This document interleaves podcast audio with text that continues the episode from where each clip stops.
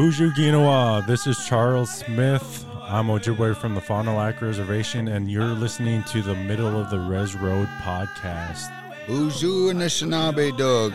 This is Joel Boje. I'm an Ojibwe from the Bois Forte Band of Chippewa Indians. This is in collaboration with the Minnesota Tribal Contractors Council, aka MNTCC, the show that is designed to be the source of information about industry job opportunities, success stories, trainings, and upcoming projects for Native Americans. We also share about our culture and language because it is the foundation of our identities. Oh. Bonjour Welcome back to the middle of the Res Road. This is Charles Smith. Uh, we are doing an impromptu episode today with Brent Rush with Enbridge. And hey, Brent, can you explain a little bit of your role at Enbridge and who you are and where you come from? Yeah, well, thank you. Yeah, Buju, Ani, Miigwech. Appreciate the opportunity. Um, I am uh, with Enbridge working over in Michigan. I uh, am based in our Bay City office, but I, I do uh, tribal engagement for Enbridge across the entire state. A lot of focus on the Straits area and our uh, uh Great Lakes Tunnel project um, there. I've been up in Michigan for about a year and a half. Been with Enbridge since 2015. Uh, down in Oklahoma for the first six years uh, that I've been with Enbridge. as I'm a member of the citizen band Potawatomi tribe down in Oklahoma and uh, what drew me to uh, to Enbridge was actually doing some work with the tribes when I was in Oklahoma, and then doing even more when I got up here to Michigan. So, Miigwech, appreciate being here. I appreciate you coming on short notice, even. Uh, can you? So before we before we started the episode, you were telling me about being on the news before. Yes, so I, I really enjoy this. This is my first podcast, for the record, uh, and uh, but it, it, it's taking me back a little bit. I was a news reporter for 12 years out in California in Bakersfield, and uh, I'm going to be dating myself a little bit, but I worked for Buck Owens, and I think some of the older folks listening might recognize that name from from the old show Hee Haw. Um, and uh, Buck was a, a country music uh, basically superstar back in the 60s and 70s, and uh, but really enjoyed working in radio, going every day. You never quite knew what, what the day was going to bring you. And uh, we were about 100 miles north of Los Angeles. We got a little bit of the, uh, I want to say the weirdness from LA kind of rolled over into, into our town and uh, got to interview a, a, lot of interesting people when I was, when I was there. And uh, just really enjoyed the interaction with, with folks. I think probably a couple of my favorite interviews was Jay Leno. Got to interview him for a half hour about old cars one on one, and then I got to cover the Grammy Awards one year um, back in '88. Really dating myself when uh, "Don't Worry, Be Happy" was the winner of the uh, at the Grammys that year. Over that's still a classic, though. Yeah, yeah, and uh, beat out Tracy Chapman's "Driving in a Fast Car." I remember the a lot of the reporters in the back at the at the Shrine Auditorium weren't happy that uh, Tracy Chapman lost. How does a citizen ban a Potawatomi end up in California? So my dad was born in Kiowa, Oklahoma. He had eight brothers and sisters, and uh, he was born in uh, 1943. And he was part of that Dust Bowl migration uh, that uh, forced a lot of families out of the Midwest uh, into California. Very poor. Uh, he, with his brothers and sisters, picked cotton. Um, ended up in the labor camps in Arvin, outside of Bakersfield, Sunset Labor Camp and was actually my family was profiled in a magazine way back in the day. I've got a copy of it um, of how they were surviving through those tough times. So that's how he ended up in California, and um, he ended up uh, getting a trade, becoming a, a, union iron worker, along with one of my uncles, and uh, and then he uh, um, started his own company. It was pretty successful, and uh, ended up in Fresno, out of Bakersfield, and then. Um, in my youth, we moved around a little bit due to construction, but ended up settling in Bakersfield for most of my life. I'm a second language speaker of Ojibwe, so and I know the Potawatomi. We consider them the little brother of our tribe, mm-hmm. and it, Potawatomi people are part of the Algonquin language family. And then you got the Kickapoos down in Oklahoma too. And I'm just curious: was your dad a speaker of Potawatomi, or where where in your lineage did they speak? Yeah, it was. Uh, they it wasn't spoken, um, and a matter of fact, it, you know, there's a cultural disconnect. I'll just be honest. Um, for when I was growing up, we, uh, you know, I knew I was a tribal member, but I didn't know what that meant. Um, and it's only when I uh, got older that I uh, wanted to learn more about it. You know, you get a tribal newsletter once a month. That's not really connecting you to the tribe. So um, when I got to Oklahoma, I had a uh, you know the idea of working for the tribe at one point. Uh, that didn't work out, but I, I, did get to know people there um, working with Enbridge because I joined uh, the American Indian Chamber of Commerce in Oklahoma and was on, uh, participating in their leadership, Native Oklahoma, and so we got to go to all the tribes, or several of them in Oklahoma, and meet with their uh, their leadership, including Citizen Band Potawatomi. So I got to learn quite a bit. They have a great language program there. I got I get teased in Michigan because I say Mano for good morning, and I know that's not uh, how everybody says it. But uh, what do they say in Michigan? Is um, it Minogij? Min- Yep, yep, that's that's right. And so uh, I get a little grief over uh, the Potawatomi language, but uh, there's some tribal elders I uh, talk with frequently that are from Nottawaseppi and Pokagon. So um, they'll they'll back me up when I say something if it doesn't sound right to some of the folks. Yeah, Minawabum. That sounds that sounds like a good way to do a morning greeting. I appreciate that. yeah, they were saying it was like that doesn't make any sense. It's like good tomorrow or something. I think they were trying to. No, and in in the language, Wabun literally means the sunrise. Yeah. So when we say Wabung, it's we're saying tomorrow, but Wabung literally literally means when the sun is rising again. Yeah, well, I enjoy getting teased on this language stuff because it means you know, obviously, if you're teasing one another, you, you there's a good, oh, yeah, good yeah. relationship there. So no, but when you said that, I was like, dang, that is an interesting way to say. I might have to ask the elders if they use that ever. Yeah, my grandmother, my adopted grandmother, I when I moved to the cities to go to the University of Minnesota, I was adopted by uh, Potawatomi speaker mm-hmm. that I worked with uh, in uh, Ojibwe practicum. Worked in uh, Nandagikendan Wicoie, Wicoie Nandagikendan. It's an immersion pre pre K program, and my grandmother she would go in and out of Potawatomi all the time, so she could speak both Potawatomi and Ojibwe, and she would navigate both languages. And no, I understand that. So that, that immersion's the way to do it. Yeah, there's and there's some great resources now. Um, Mango is a uh, an app or website, but they offer Potawatomi language courses um, oh. through that um, as well. But you can take them, but you, uh, for me personally, it's just tough unless you find others you can really speak with frequently to to kind of immerse yourself in it. So, I would think it would be just a little bit different. So my uh, my professor at the U of M he's from Oklahoma, so it was one of the first people that I ever met from Oklahoma. I had a regular interaction with them, and uh, the slang from Oklahoma. Yes. Uh, so I started saying y'all, and it, and so I'd come back home and I'd just say y'all, and they'd be like, "Why are you saying y'all?" I'm like, "It's easier to say that than you all." So I'm like, "I'm just saying y'all." And then as soon as everybody started using it around here, I stopped using it because I was like, I'm not going to be part of that anymore. But um, well, it's funny when you travel the difference between soda and pop, right? So yeah, certain, certain we got ain't it down there. We got ednit. Yep, yep. So no, I appreciate. No, I've learned a lot from people from Oklahoma and the way they roll and the way they speak. I love the way they speak.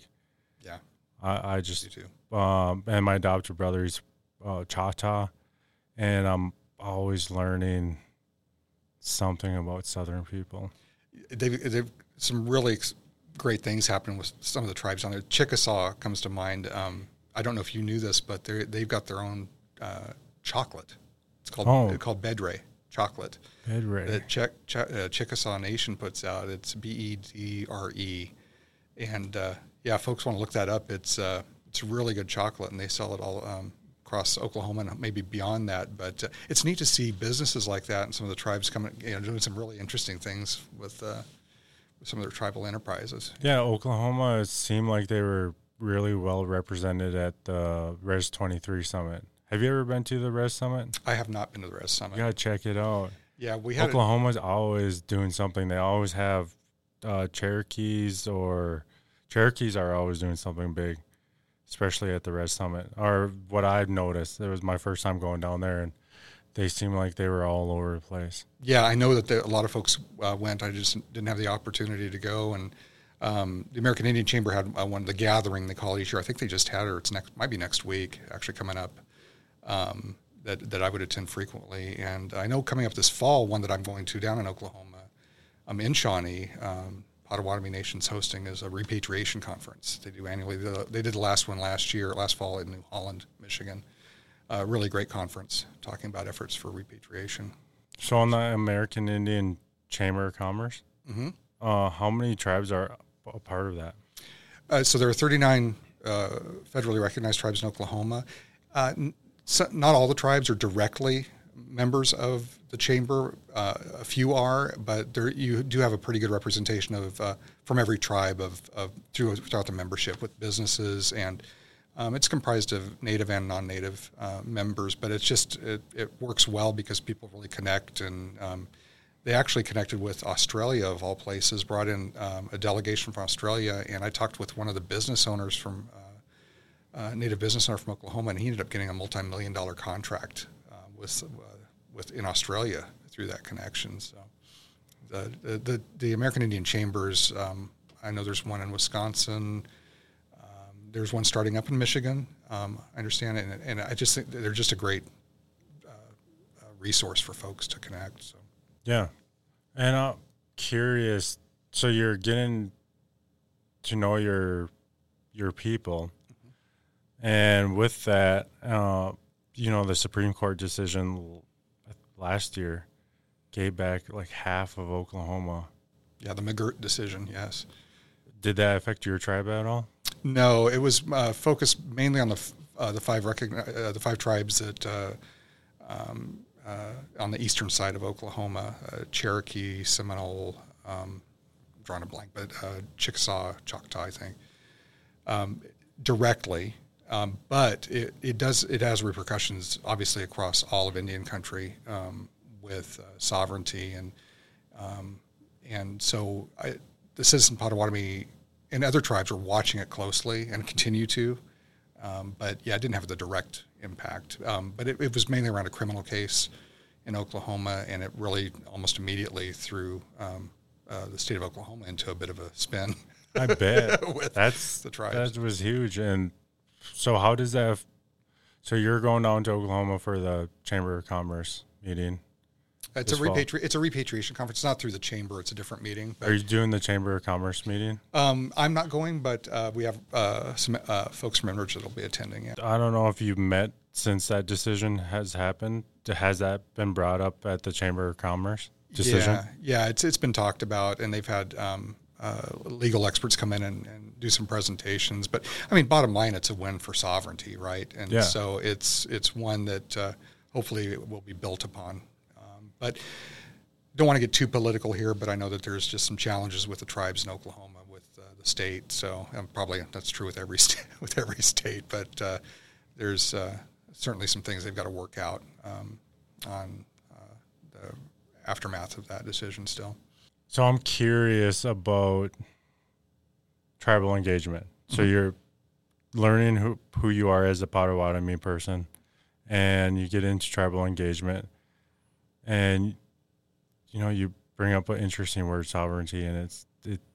I I can't attend uh, any of our our band meetings, and sovereignty doesn't get brought up, or I can't do any work with the chairman without him bringing the word sovereignty up. So, how does sovereignty play into tribal engagement at Enbridge? It, it's it's such a core um, uh, part of our interactions. I mean, you've got to uh, anyone doing work with a tribe has to understand sovereignty and what it means to that particular tribe. I mean, it could mean different things to different people, but certainly. Um, when I took that, I took a tribal sovereignty course actually at Pawnee Nation College down in Oklahoma, and you know, you've got to realize that uh, understand nation to nation consultation. Um, what powers really should lie with um, different levels of government. Um, you know, the federal government and Congress in particular, and you know, and then uh, states are at a different level, not at the same level, frankly, as the tribes and and federal government. So uh, you've got to respect that sovereignty and uh, and um, work through um, any issues in that context. Um, to do any less is, frankly, disrespectful. Um, now that said, there certainly there'll be disagreements with any sort of uh, at times um, as you try to work through things, but uh, I think within uh, understanding sovereignty, there's a framework there that can be uh, built out where you can hopefully everybody can get to a good place at the end. But if you go in and, as we all know, if you go in and, and start talking to a tribal representatives and don't understand sovereignty, you're going to have a really difficult time uh, uh, down the road. And, and even worse um, are um, entities that go in and talk to tribes that don't or don't even talk to tribes um, and leave them out of any sort of consultation process, which is something at Enbridge we are committed to not. You know, we're committed to making sure that those consultations happen, and we want to be at the table and want to be talking uh, especially if there's any sort of disagreement. And so, with tribal engagement, how does that? How so? Being a citizen band of Potawatomi, and how does that work into like the everyday process of what you do at tribal engagement? I, it really helps me, I think, um, because I try to take a step back and understand both, uh, both, um, and try to step into both worlds a little bit um, and and and try to understand what folks are thinking. You, you got to. It's about bringing people together and trying to find common ground um, in a lot of cases. So, uh, but you know, I'll never make the assumption that I'm going to know what how a certain tribe is going to react or what their view might be because I, especially in Oklahoma, I learned this uh, with 39 tribes. No tribe is going to agree with another. It's very difficult, very different mindsets between the tribes themselves. So, for me, it's just about making sure that you're talking. Um, and you know, we've had um, some issues with communications, uh, and we're trying to break down some barriers there still.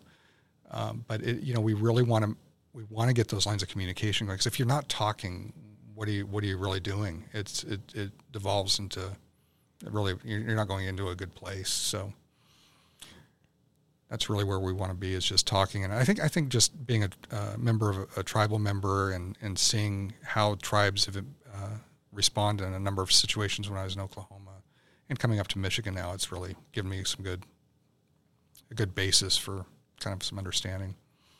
Yeah, so when I'm when I'm fulfilling my role at Fond du Lac, I never feel bad for telling anybody. Whenever I'm making a decision, whenever I'm working, I understand. I, I learned this from the chairman, and I appreciate this point of view all the time. Is that I work for the membership, no matter what, no matter how you describe my role for the band.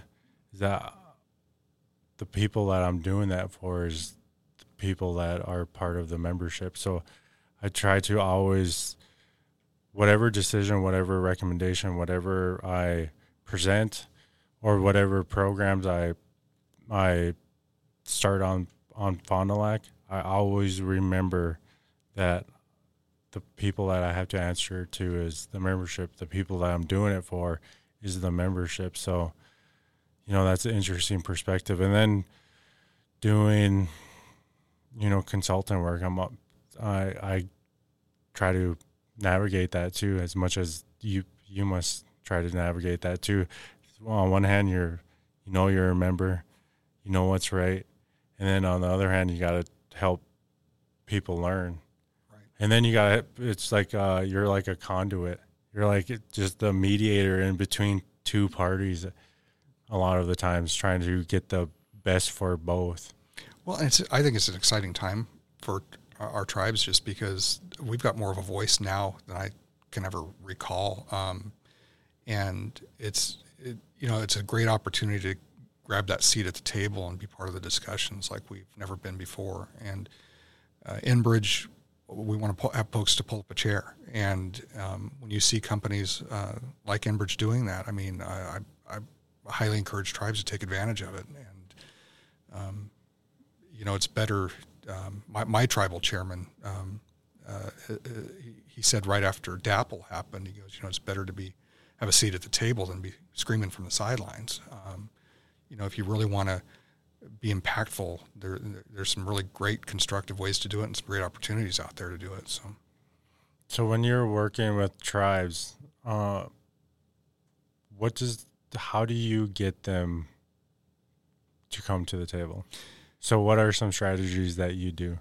So yeah, so I came up uh, to Michigan in like January of last year, and uh, uh, with the uh, our uh, tunnel project, we have 12 tribes in Michigan, all opposed to the project, and so there's been a real breakdown in communication. So what we're trying to do is have um, one-on-one conversations with folks just share good information out there. The, the biggest challenge out there is social media, frankly, because you get people in, I call them these echo chambers where they just kind of get reinforced with the same information over and over, or a lot of times uh, misinformation about certain things. So we're just trying to provide factual information to them. We've got some great um, um, initiatives in Michigan. We meet with uh, pipe carriers um, with some frequency and elders uh, just to receive guidance. Go in and we offer tobacco and just try to get some uh, advice on how best to uh, engage with uh, with the tribes and and it's a it's a very uh, safe environment. Very, uh, but you know it's also where we keep, it can be kept keeping it real, as they say, you know, on on on how we should or should not be approaching things. But it's I'm not going to sugarcoat it. It's still a challenge and uh, that's why I just uh, you know any opportunity I can to meet with anyone one on one and and share information, I'm I'm willing to do it. But uh, we still are working to try and get some some folks to the table, frankly. So the tunnel project, all twelve tribes are approached to it right now in yep. Michigan. Yep. Man, that is that is a lot of work. Yeah. Yeah, they said come up from Oklahoma. You know, you want a challenge. So, uh, but you know, it's it's a good it's a good challenge. Um, and I think, you know, when I say all 12 tribes, certainly not all the membership of all the tribes. There, there are a lot of supporters of the tunnel project out there, and we, we hear from them. But it's just uh, the political climate's tough right now, so we've yeah. got to work through that. And uh, and and it's a great project. I mean, honestly, we, you know, we heard concerns over the water at the Great Lakes and at the Straits, and so well, hey, let's build a tunnel that goes underneath the lakes and takes the, that risk and addresses it, and uh, and uh, but still there's opposition, which um, you know is, is a bit disappointing. But you know, uh, people have their views, and uh, we just need to convince them. Hey, you know, you want to protect the water. That you know, this is a five hundred million dollar project that's going to do it, and there aren't a lot of companies that would want to step up and you know, frankly, do something like this. And I'm I'm lucky to be working for Enbridge and at a company that wants to and, and knows it's the right thing to do. So, so the tunnel project, it's a five hundred million dollar project, goes underneath the Great Lakes. Mm-hmm. When you're tunneling at, are there going to be people in the tunnel building sending the pipe through. How does that work? Can you explain the project just a little bit? Yeah. So, and anyone who's up at the uh, St. Ignace uh, on the north side of the Straits, we have a tunnel information center. I encourage them to come by and see uh, a lot of the information there. But uh, yeah, there's a uh, there will be a boring machine that will go um, underneath, and there will be people involved there replacing bits and stuff. So it's not like people are going to be down there with pickaxes or anything trying to dig it. But um, it's going to take a, a, couple of years to uh, at least two to three, I, I believe, to um, to complete the boring and and uh, get that done once all the permitting is completed. But it's it, it, technologically, it's just I mean, you think about the channel that goes from uh, Great Britain to France that they uh, that they built, same type of technology. A lot of YouTube videos out there where you can see those machines and how they work. But um, amazing project, one of the one of those once in a lifetime opportunities to be involved in a project like that, actually and uh, certainly again from a from a tribal engagement perspective we want the tribes to be involved we want them to see what this looks like. We want them to be uh, engaged, ask questions, and make sure we're doing things the right way. And then, how much pressure? So you're the tunnel is underneath Great Lakes. How much pressure is down there, in within the tunnel? I'm not going to be able to answer that specifically. I'd have to look that up, but I can tell you that once the tunnel is completed, um, there will be a, an actual a, uh, a little rail system in there, or scratch that. Once the tunnel is completed, there'll be a vehicle that can go back and forth for maintenance. But it's my understanding there will, the atmospheres will be fine for people down there. But during construction, there's going to be some pressures and atmospheres that'll um, they're going to have to be taken into account. Interesting. Man, uh, is there any other info? Where can you get this information besides the information center? So if you go online at enbridge.com and you can do a search for the Line uh, 5 Great Lakes Tunnel Project, and you'll find all kinds of information. We update information every week with some stories about things that are going on, all kinds of facts and figures there that people can pull up. And and uh, if, if anyone's interested and wants more information, they can reach out to me as well, and I can I can share information with them. So the twelve tribes that oppose it, is there going to be work specifically set aside for any of the tribes or any of the say construction, anyone in construction, laboring, or whatever? Definitely, yep. That's part of the plan, and it's still in the progress uh, a process of identifying uh, the main contractor for the project. So we haven't landed on percentages or numbers around that yet, but that's certainly something that's going to be built into the project. Yes. Do you guys do TERO TERO hires over there? Yes. Like so when you're working within the Yeah, so we have a dedicated uh, staff with our supply chain management uh, team, and they work with TERO officers um, uh, uh, specifically on indigenous contracting. So in my role, I will see uh, proposals for work where our um, internal project managers have to um, take into account um, tribal uh, spends native businesses and uh, we have a database internally, and we make recommendations. And if uh, if they don't use uh, a native business, they have to justify why.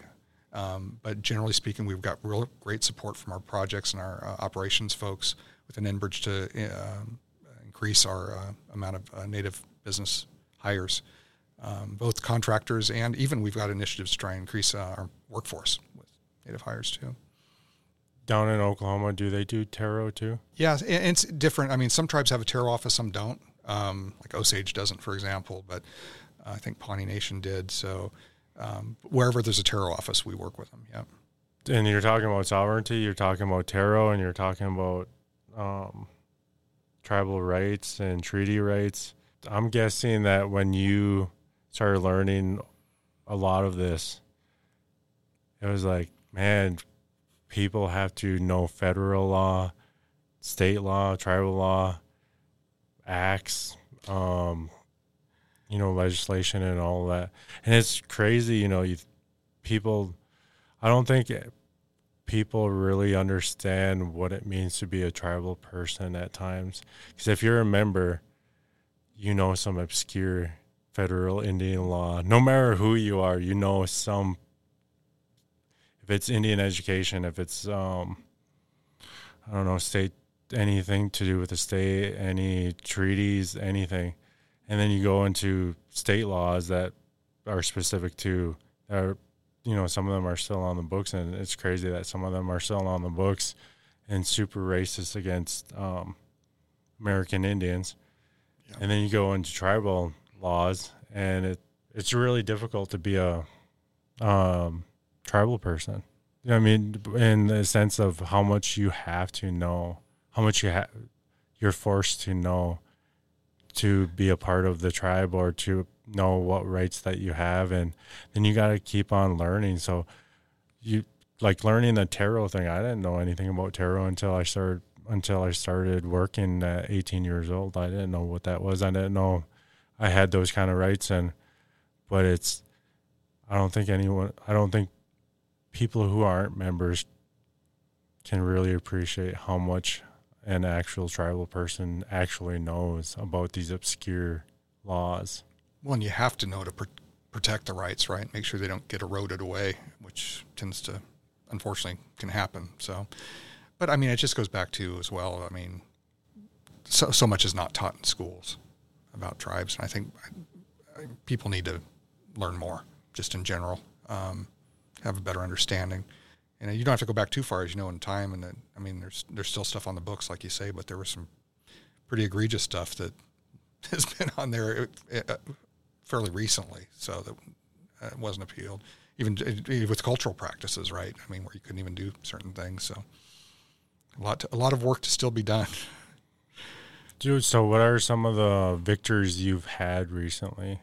Yeah, I think some of the just some of the real positive outcomes we've had is um, going back and meeting with the pipe carriers and the elders, and and uh, I was uh, presented with an eagle feather um, a couple of uh, months ago for the first time, uh, which was amazing.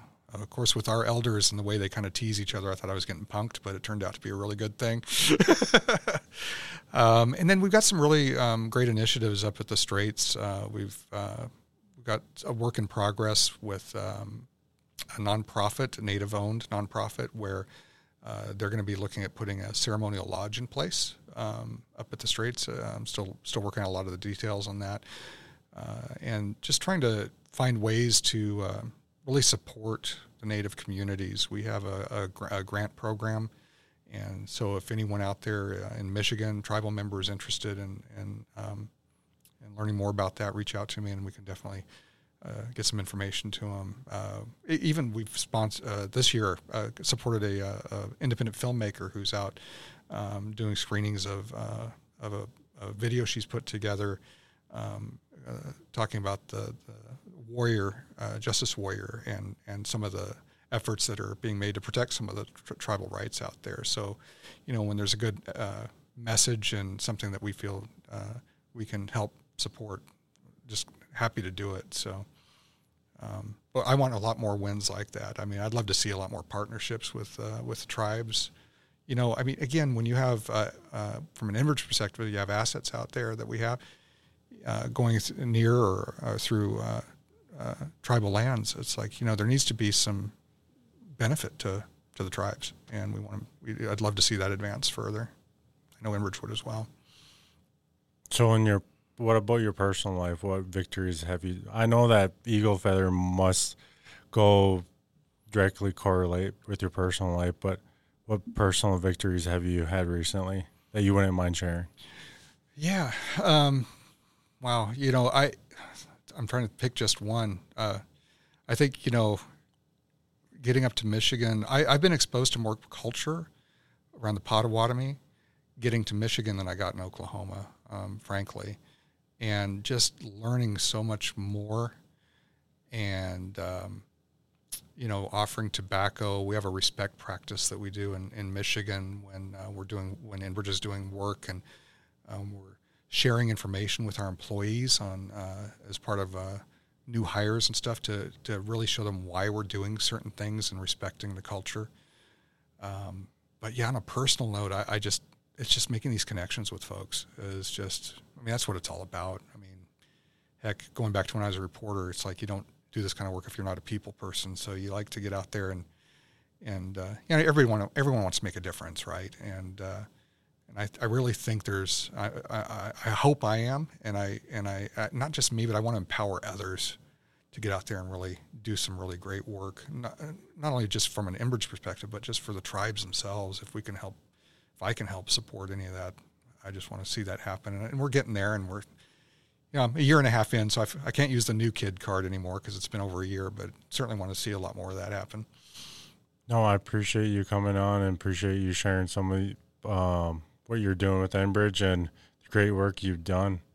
And you know, I totally get that. I wonder if that plays into that radio host does that play into connecting with the elders on a different level? Because uh, I work, I work in language. I work in revitalization of Ojibwe. I work in um, ceremonies and culture, and people don't know how to, you know, even the younger people don't even know how to communicate with the elders or ask the right questions. And uh, for me, it's teaching them how to ask the right questions. The best thing I heard from one of our elders was there's not a question that comes out of ignorance, it comes out of innocence. So as long as we all have that willingness to learn and and be respectful and and uh, with each other, you know, I, we can accomplish anything, right? I mean, it sounds a little bit cliche, but it's true. And uh, uh, that that one saying really struck me though, because I think a lot of people are afraid when they are trying to learn the culture of that. Oh, I'm I'm going to look stupid or whatever, you know, that ignorant side of things. But the elders, everyone I've dealt with, have been so they, they, they don't think that way at all. So if anyone wants to learn more about their culture, or feels a little disconnected, find an elder and talk to them. Trust me, it'll be the best thing. Well, I appreciate that. And I think we can end this episode right there. That's perfect. All right. Thank you. Thanks, Brent. As we say on the podcast, and here's the thing that we say on the podcast when we end the episode this is Ojibwe, so you can take this back, share this with the Potawatomi people, tell them um, this is how we do our Ojibwe salutation. We either say Gigawabaman, which means I'll see you later, but I like throwing out Weweni Sana. Weweni Sana in Ojibwe means take care. We say Baamaapii. Um, I'm with our elders and of course Miigwech. Thank you. How Miigwech.